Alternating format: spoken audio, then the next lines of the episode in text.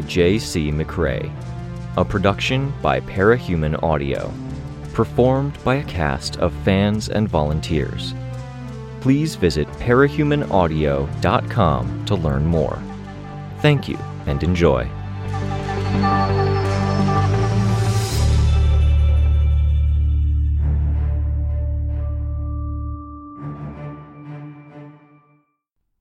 Arc 19 Infrared Chapter 1 I wanted to say we'd kicked the hornet's nest, with a whole mess of titans abruptly shifting their behavior in a response to our behavior.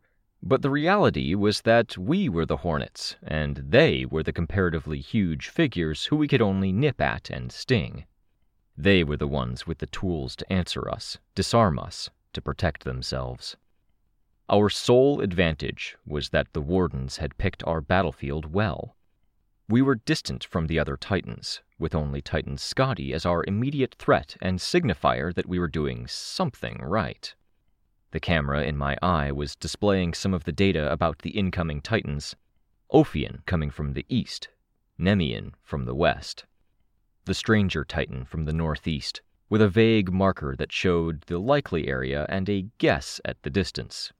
By the connections we'd observed, all three appeared to be linked to Titan Fortuna.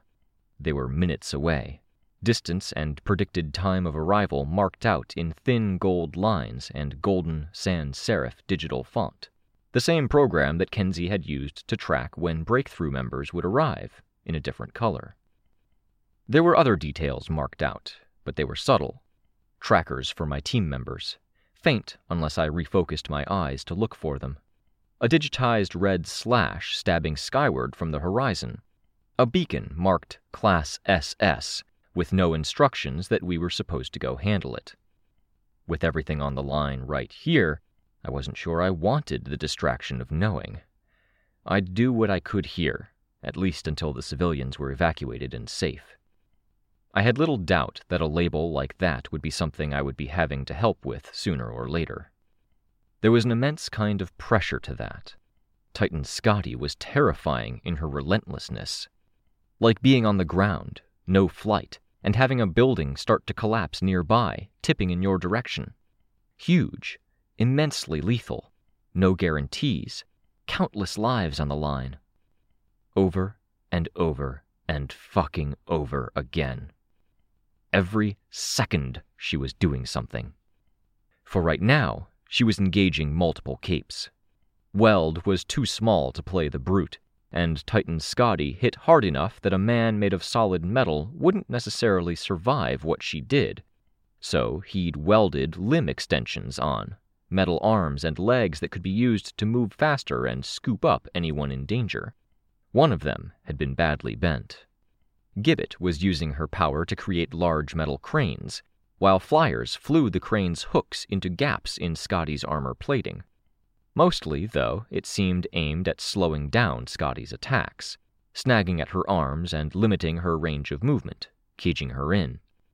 It was a coordinated assault that included some shaker powers, Tristan's among them, protecting the convoy that was making its way into the crack. I floated, waiting, one eye on the numbers that showed incoming Titans another eye on Titan Scathach and the capes around her. I floated this way and that, ensuring my view of her was clear of obstacles.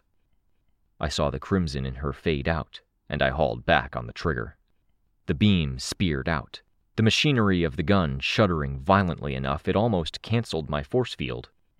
The beam raked her from axe hand to elbow. I was ready for her to appear beside me, but she carried through on her plan. The building didn't fall on me this time. She reappeared, close to the helicopters, but the impact from the shot I'd just fired had shifted her balance imperceptibly, shifted the position of one hand perceptibly, so it didn't come down with the speed or angle she'd intended. One axe hand punched into the back of a truck that was carrying people. The one I'd shot came down a second or two after, where Gibbet's cranes were already growing and crisscrossing. Metal creaked, bent, broke, and toppled. I'd bought a second or two, which let Gibbet buy another two. That was time enough for someone to get a force field up, for vehicles to veer away, one truck's side scraping against another in its haste. I'd been an Alexandria light. Now I played the role of a faux legend, counting my shots carefully, mindful of battery, taking in the whole battlefield and figuring out where I needed to deliver the heavy fire. It required a different mindset. I couldn't identify the biggest problem, charge in with 95% of a plan in mind, and figure out what I was doing as I got between my target and the thing they were trying to accomplish. I had to line up my shots, make sure nobody was in the way, either in front of my target or behind her, and make every shot count. I shot again, not because of what Titan Scathach was doing, but because others were mobilizing, using powers, and I was betting that she was going to respond. I placed the beam in the hollow of her neck and flew down as she leaned back to ensure I had the angle to keep the beam focused on one spot and keep her as unbalanced as possible, as long as I had her unbalanced and off guard. Having multiple hands gripping the gun made it easier to keep it steady, but I was finding some sympathy with Crystal's complaint that lasers were actually hard to aim. She'd given me a laser pointer at one point and asked me to keep it steady, and I'd thought I'd done okay then. I hadn't had adrenaline churning through my body to the point I had tremors in my actual hands. I hadn't been terrified then. She started teleporting away as I did the damage. She reared back, pushed a bit by the beam, and was still rearing back as she appeared nearby. No attack on arrival this time.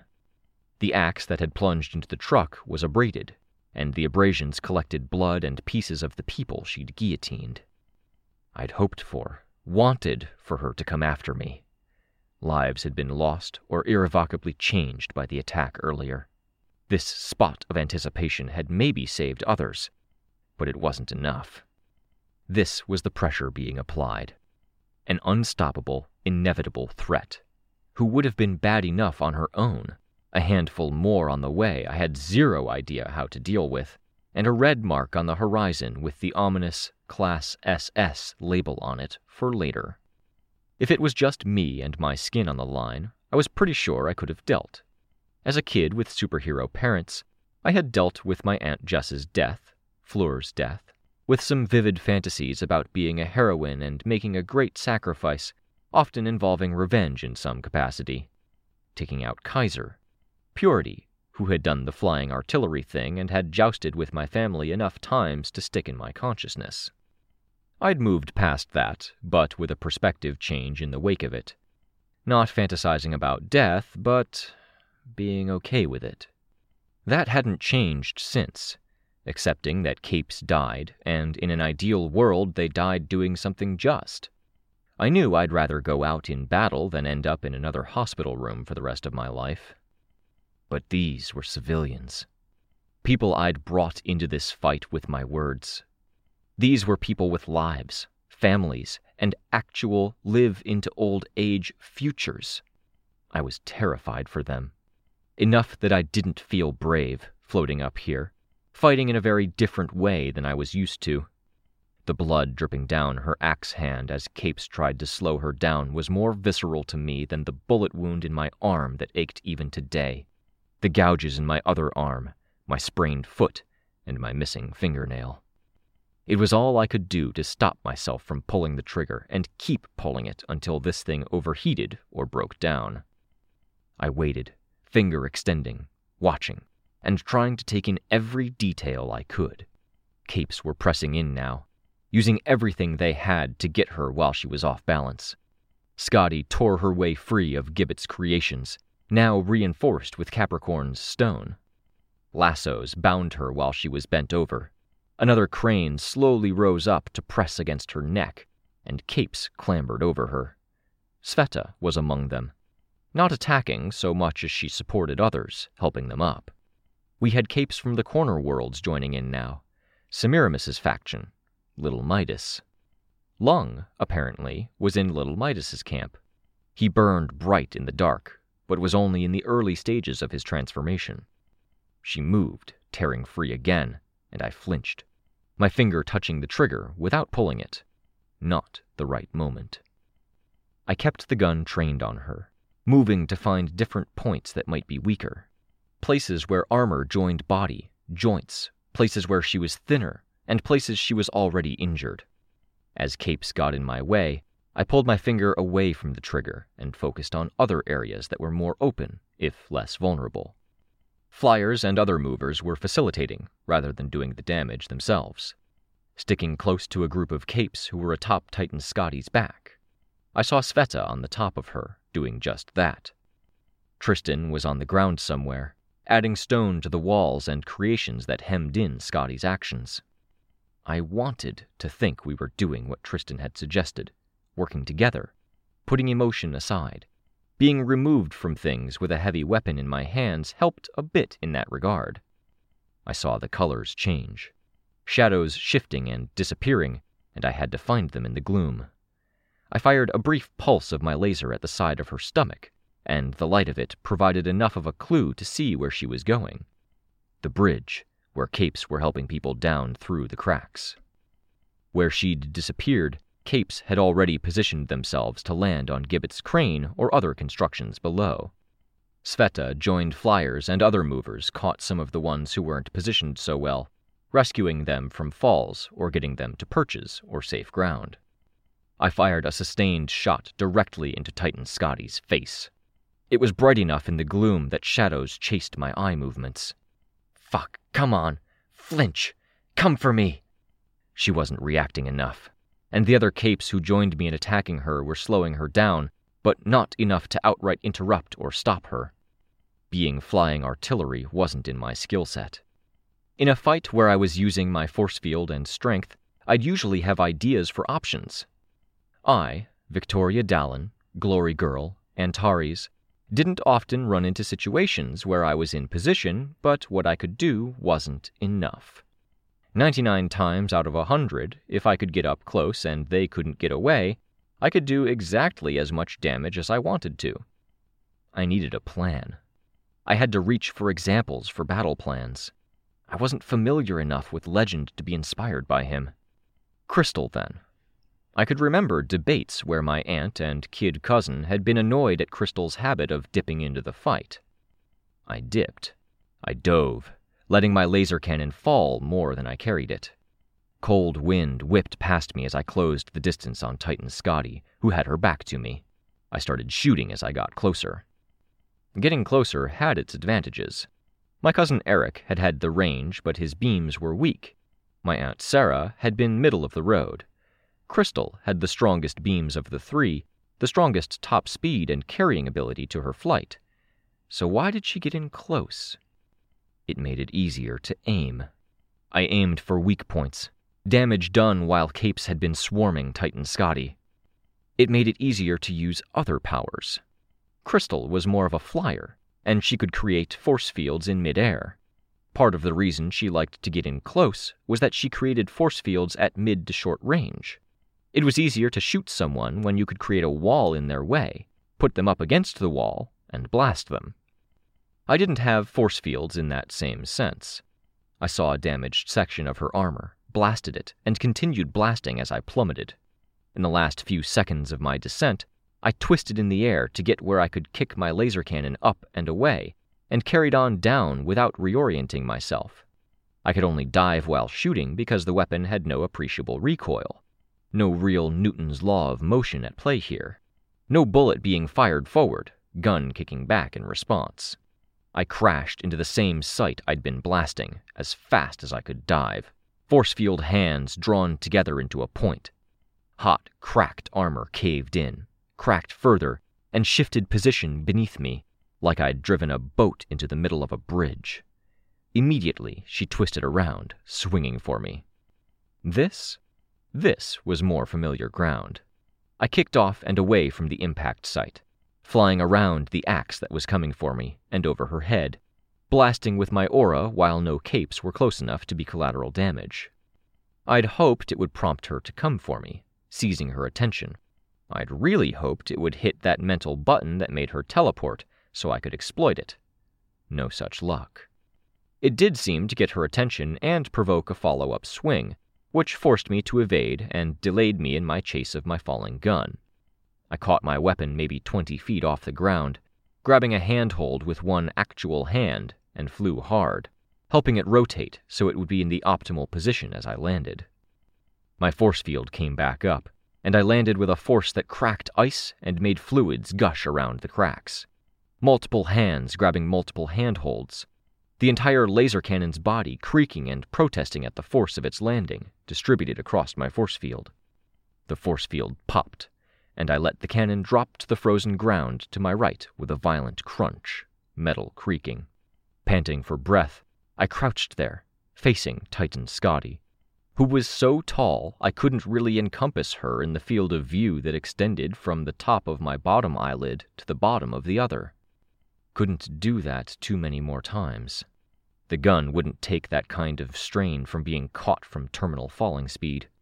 But I'd gotten her attention again. She wasn't focusing on the civilians or the bridge. The armor at her shoulder was damaged, and the armor beneath was visible, raw and flesh like where it attached to yet another layer of armor beneath that. Meat and bone lattice that looked almost like lengths of spline that connected panel to panel. What's there beneath the surface, Berserker Titan? Is there a glimmer of a personality, like with Fumehood?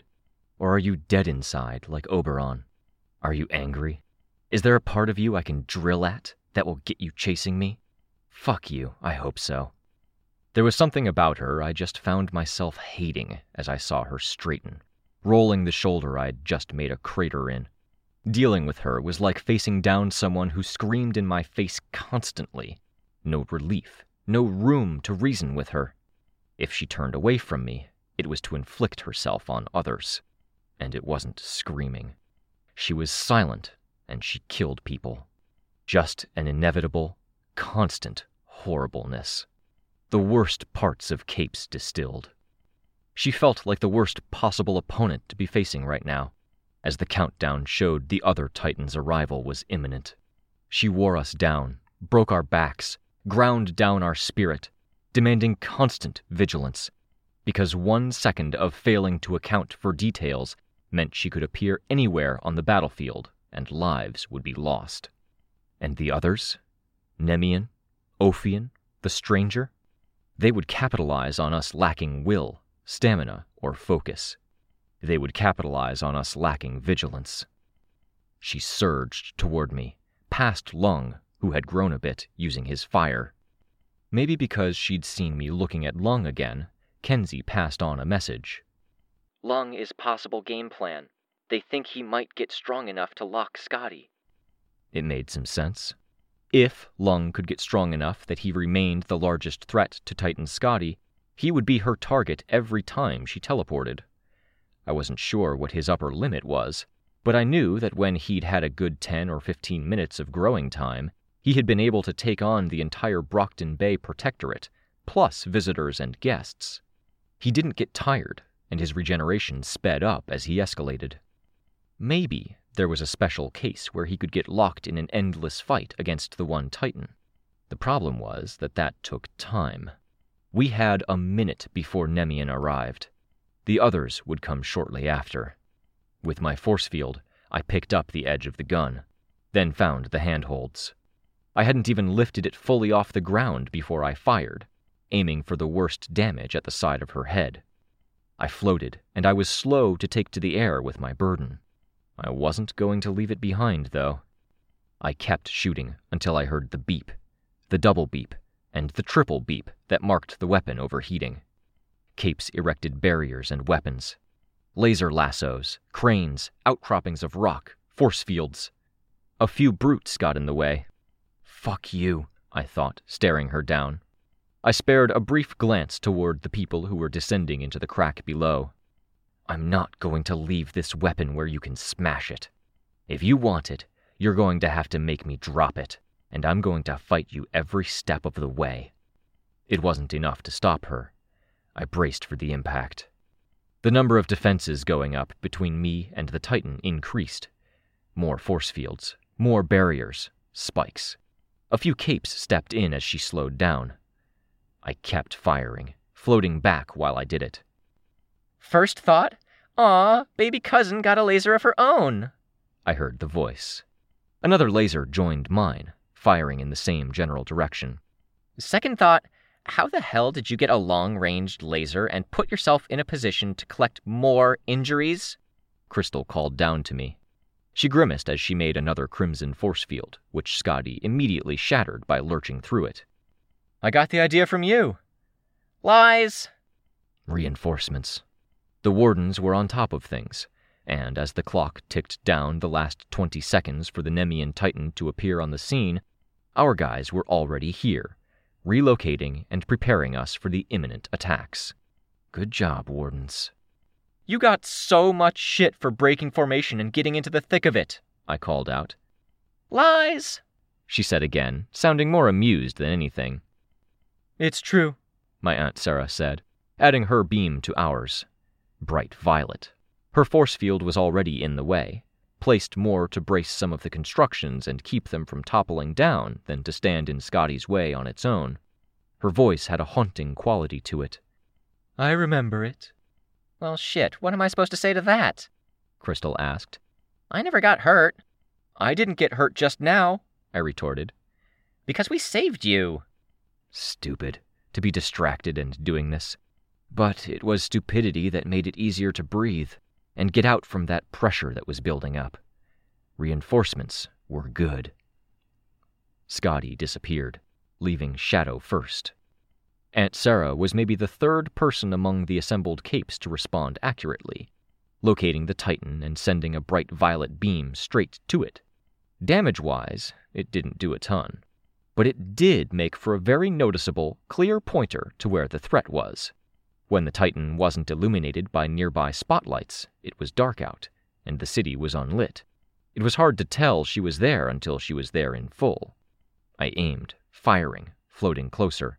My family members followed, flying alongside. My vision in the one eye flashed. Yeah, I thought. I've been watching the countdown. Measurements may not be exact, but they'll be pretty good. The Nemean and a series of circles drawn in the air around it. He slouched, arms long and hands wreathed in clouds of gold, with golden locks on his head that became crown like at the top.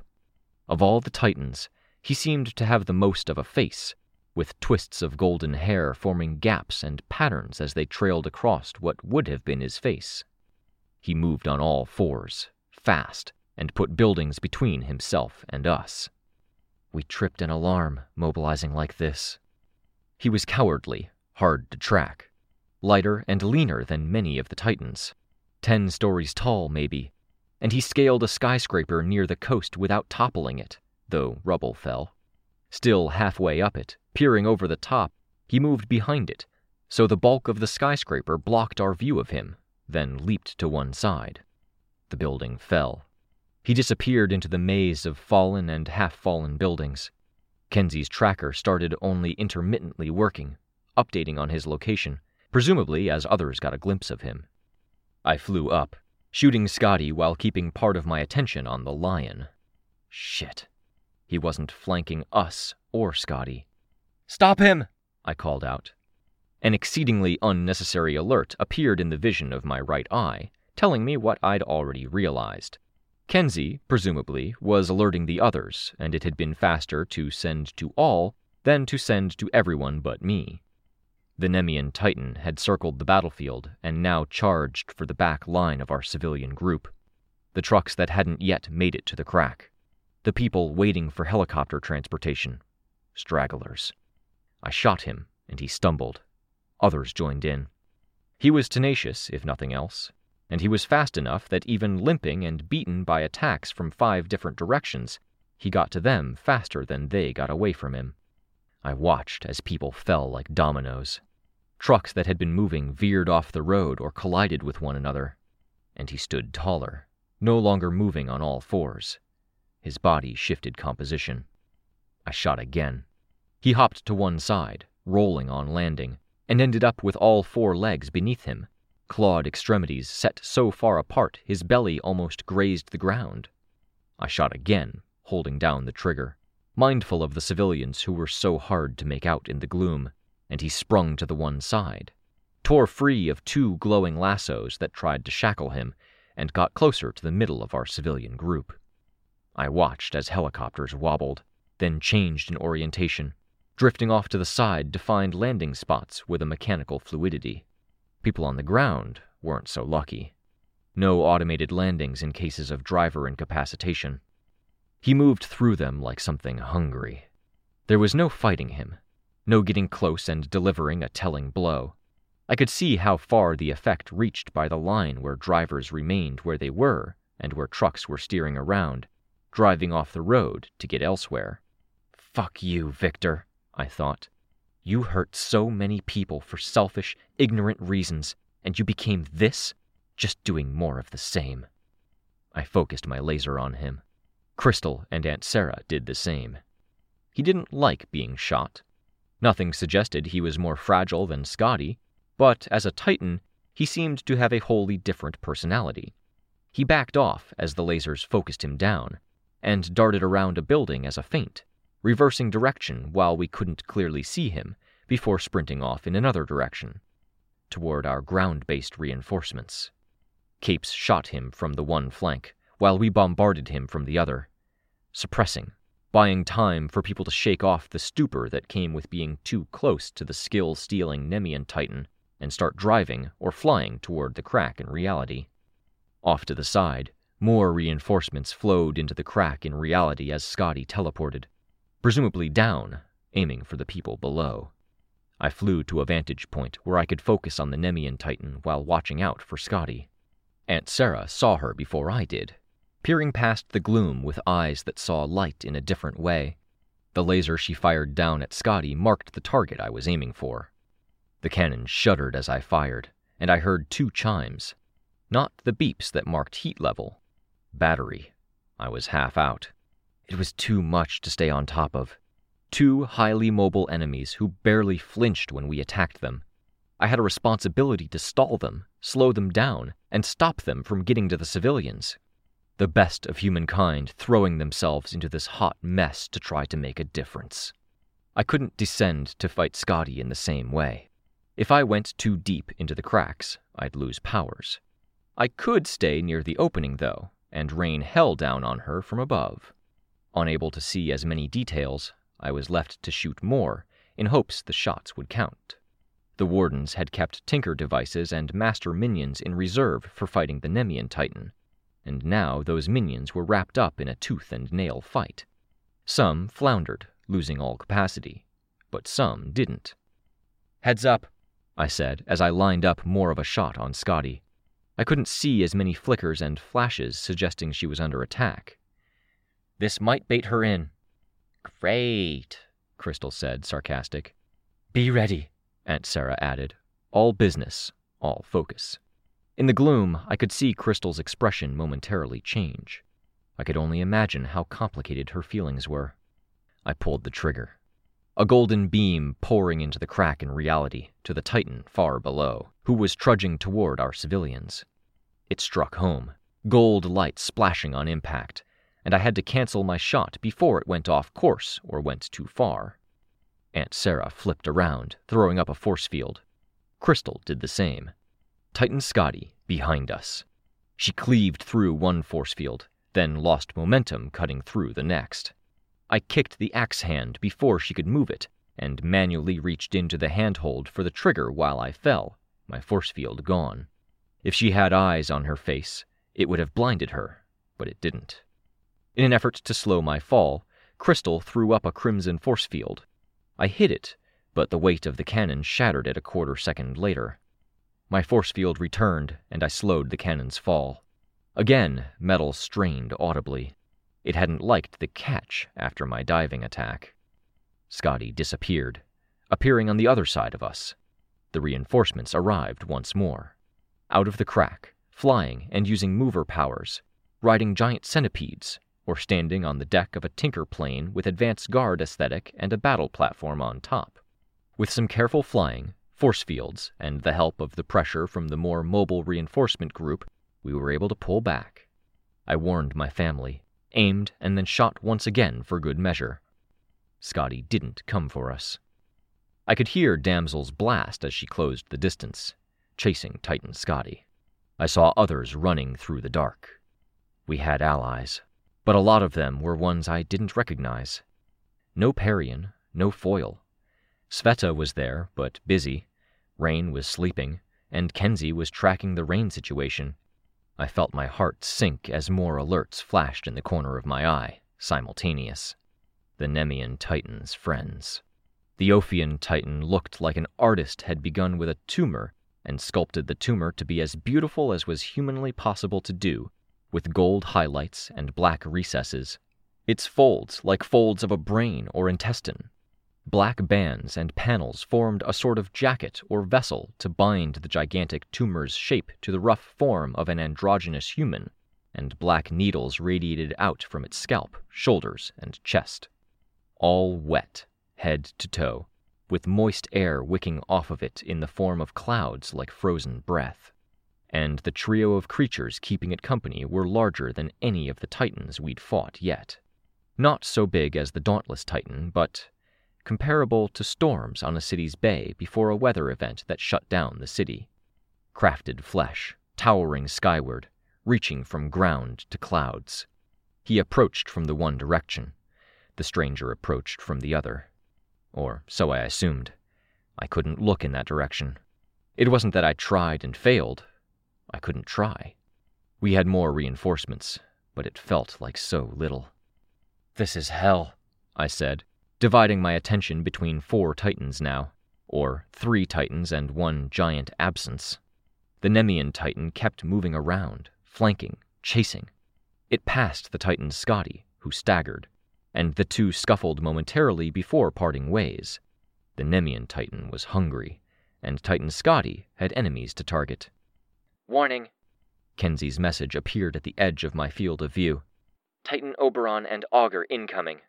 I looked in the direction of the red slash. Augur had been over there.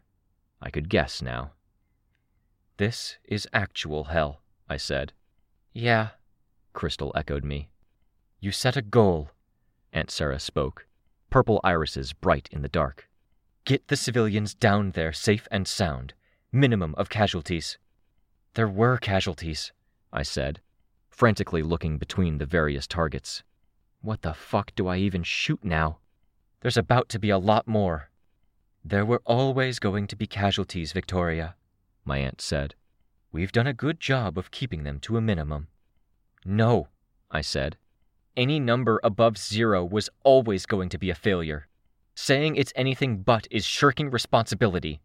Set your goals, keep your goals realistic, and let yourself be happy when you meet them, Crystal finished, speaking alongside the woman who was and simultaneously wasn't her mother. My laser cannon clacked and roared as I fired at Scathach. She was preoccupied, though. The wardens were taking the primary focus in this moment. My mom always said we needed to deny the other side their goals, I said, quiet. They want to crush us, slowly and steadily. They wipe out humanity, connect to one another, and discard our planet. They're succeeding. I remember discussing plans and policies with your mother when the team was new, Aunt Sarah said. I never imagined we'd pass them on to our individual kids like this. Thinking a lot about memories and remembering? I asked, words less aimed at her and more at the darkness that pressed in all around us. The Nemean Titan stopped running for a second, possibly because he had found a group to leech from. I shot him, spooking him and scaring him off from his target. Each time he ate, he stood a little taller, moved more confidently. Not that I could lock my attention to him. The Titan Scathach was still out there, still alternating between attacking our most aggressive capes and going after the civilians. I could trust the capes to handle themselves, though I'd help where I could, but the civilians demanded my attention and protection. I fired at her a few times. She was wrapped up in a fight, Deathchester and a hero team mobbing her. Take cover! A cape on the ground screamed. We flew to take cover well before we knew what we were taking cover from.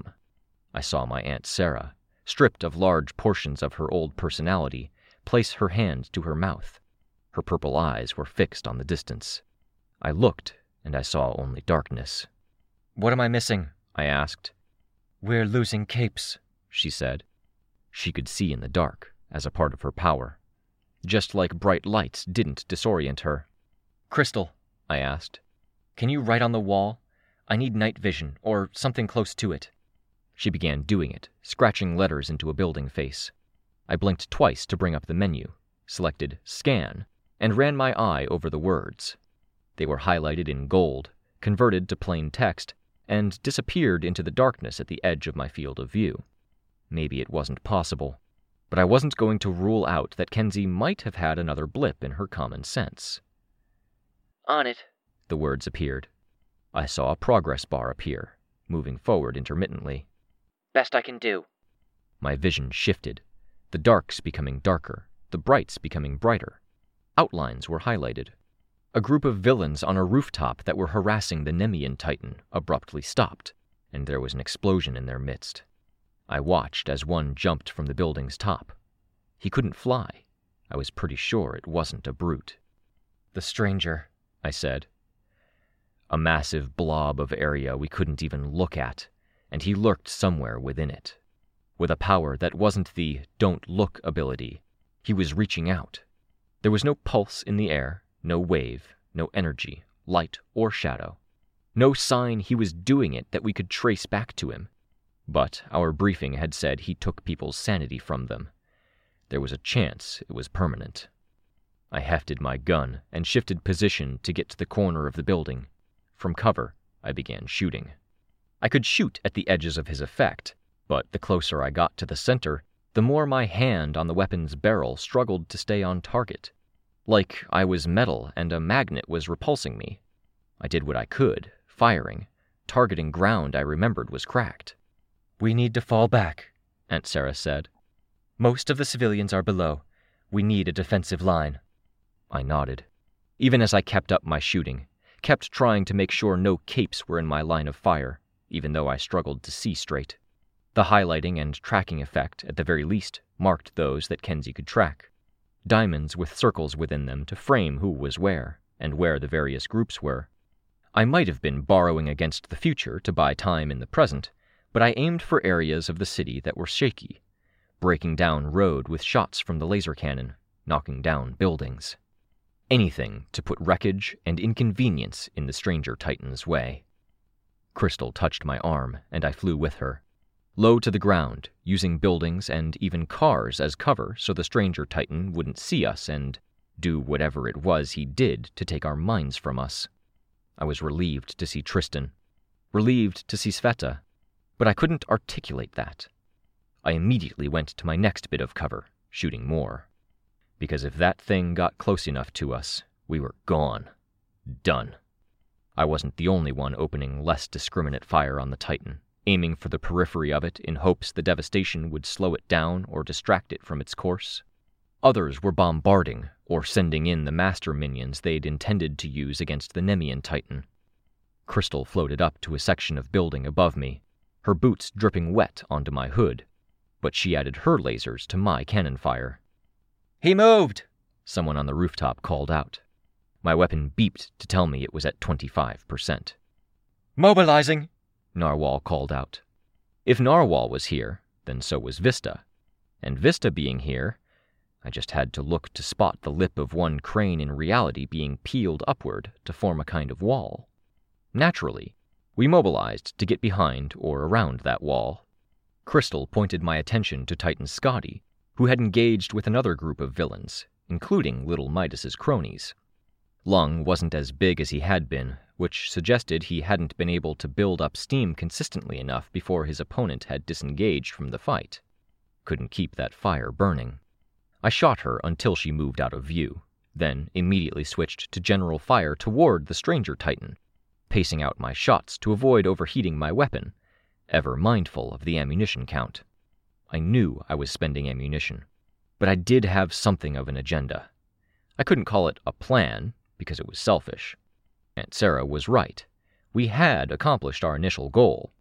Being able to shoot Titans and potentially have that shot matter had been essential, but it wasn't good enough now. The weapon notified me when it was at 15%, then again at 7%. Narwhal shouted. Capes hurried to the one side. Ophion's creation was attacking, a tide of flesh. I added my gunfire to the response, flying up for a vantage point that didn't risk shooting some cape in the back of the head, then putting shots in the thing. Until I pulled the trigger and nothing came out. I dropped it, undid the clasps, and hauled out the power cell. Can someone fling this at one of the Titans? I asked. I don't know if it'll do anything, but it can't hurt. Let me tinker it, someone said. It'll do something. I let them. Find someone to do something with it after. Got it, the tinker said. Shit, is this dragons? Yeah, I said. Cool. I wasn't sure I was in a place where I could have uttered a cool. The Nemean Titan was prowling at the periphery, looking for an excuse to lunge into our midst, at which point there'd be nothing we could do. But even a few force fields in his way were enough to discourage him. Scathach was out there too, sometimes, and was currently scuffling with the tide of flesh that scraped buildings from foundations. It wasn't durable, but there was so much of it there wasn't a lot she could do, and she was far stronger than we were, on average. The gun was lighter without the energy core. I flew around more, careful to stay out of the stranger's possible line of sight, making a general retreat with my gun as a shield of sorts. The capes on foot jogged through the ruined city, leaped over cracks, and hurried toward our wall, the curled up lip of one large crack. I flew over the crack, looking down, and Kenzie's night vision didn't do a good job of peering through the distortion and noise of it. I went straight to the civilian line that hadn't yet descended into the crack. For some of them, there was a reason. The truck that had delivered my gun had delivered the extra power cores. It was left unguarded, the patrol officers busied elsewhere taking care of people who had been hurt in crashes or injured by other means. I loaded the power core into my gun. I left it. I'll be back for you, gun, I thought. But others take priority. I need to make sure they're okay and I can't bring you. I flew for the crack, into that morass where powers were so much weaker, to find the people who were supposed to destroy key parts of the infrastructure. Men and women in winter clothes and patrol outfits were hurrying along the landscape of red crystal, dusted with snow from high above. They were gathering at strategic points. Two of the points we'd wanted to hit were close to our starting point. Just had to get the necessary people down here. Tinker tanks flanked the group, trundling along. Turrets sweeping around nervously, looking for a target to shoot. Automated. My flying was getting sluggish, but I still moved closer to the surface. Through the crystal, I could see movement. One was on the other side of the hard surface, a titan like thing moving across the landscape's internals, an agent of the powers. It took me another minute before I found who I was looking for. Kenzie had mapped it out for me earlier. The starting point when entering through Rain's dream. I found Rain and the patrol on the far side. Saw him see me. I pointed at the agent I'd spotted, and he made a hand motion that looked like a confirmation. Still running. Purposeful. Focused. A detonation in the distance made me conclude the first bombs had gone off. It wasn't. The tanks were reacting to Scathach's appearance. When so much of the environment was flat and sloping, she was a stark contrast, impossibly tall, to the point it felt like she distorted the distance between us and the surface. She attacked, and the tanks unloaded. People used guns. Those were the detonations I'd heard, echoing over the hard ground. There were powers used from the surface, exploding around her, altering the crystal, and periodically making her stumble. It wasn't nearly enough. When she wasn't on the surface, she was down here, doing this.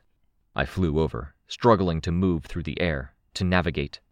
I had my force field, and it felt thin, even though it was so thin as to be unnoticeable normally.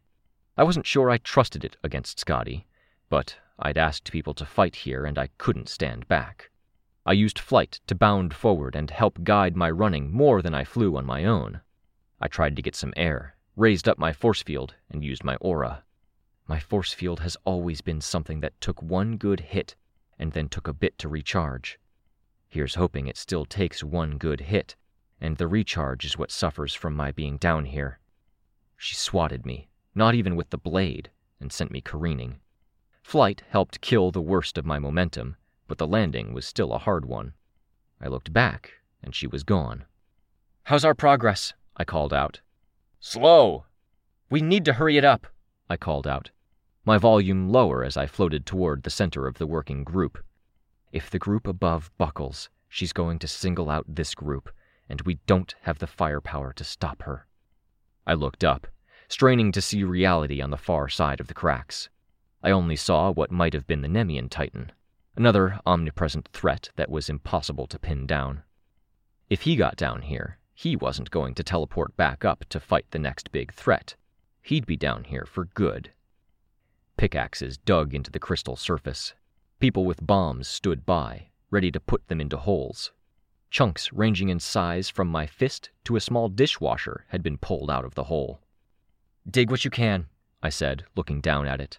I'm going to fly up and get my laser cannon. I'll see if I can't drill it a little deeper. Then you let me get clear and you bomb it. All right, one man huffed. After that, we might have to evacuate you guys, I told him. What we're doing got all of their attention. We noticed. A couple hundred of us died up there, a woman said. The words were chilling, my nod stiff. I flew away to get my gun and to hurry this along. We didn't have all night, or anything close to it. My flight was more horizontal than vertical, as I struggled to pull up and away with my power dampened. I saw Rain, carrying on to his destination. He saw me, People who were moving from landed helicopters to work sites looked between us, maybe finally realizing what I'd been struggling to convey in my speech, what Naphtha had struggled to convey about how this place worked. There were people inside the computer, like Rain, and there was us, hacking at it from the outside. But it was connected to all of us. Chunks of broken crystal littered the area, and those chunks showed reflections. Stuff I'd seen inside the computer.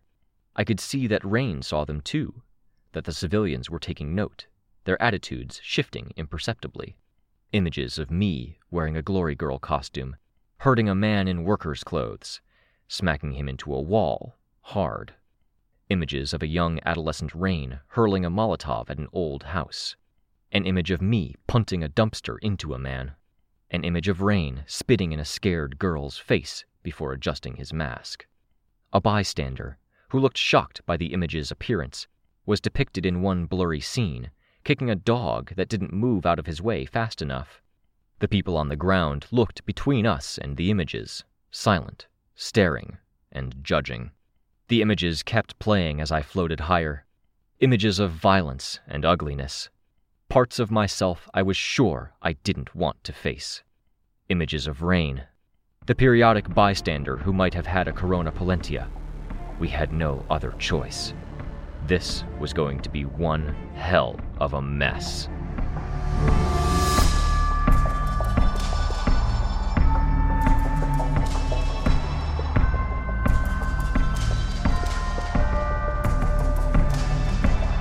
This was a production of Ward by Parahuman Audio. Ward and the Parahuman stories are written and owned by J.C. McCrae. You can find the original text and support the author at parahumans.net. For more of the Ward audiobook, as well as other community works, please visit parahumanaudio.com. Music for this chapter was by Evan Witt. Find out more at wittynotes.com. Editing by Icarus Fallen. Narration by Robert Rain Ramsay. Find more of their work at our website. Thank you for listening.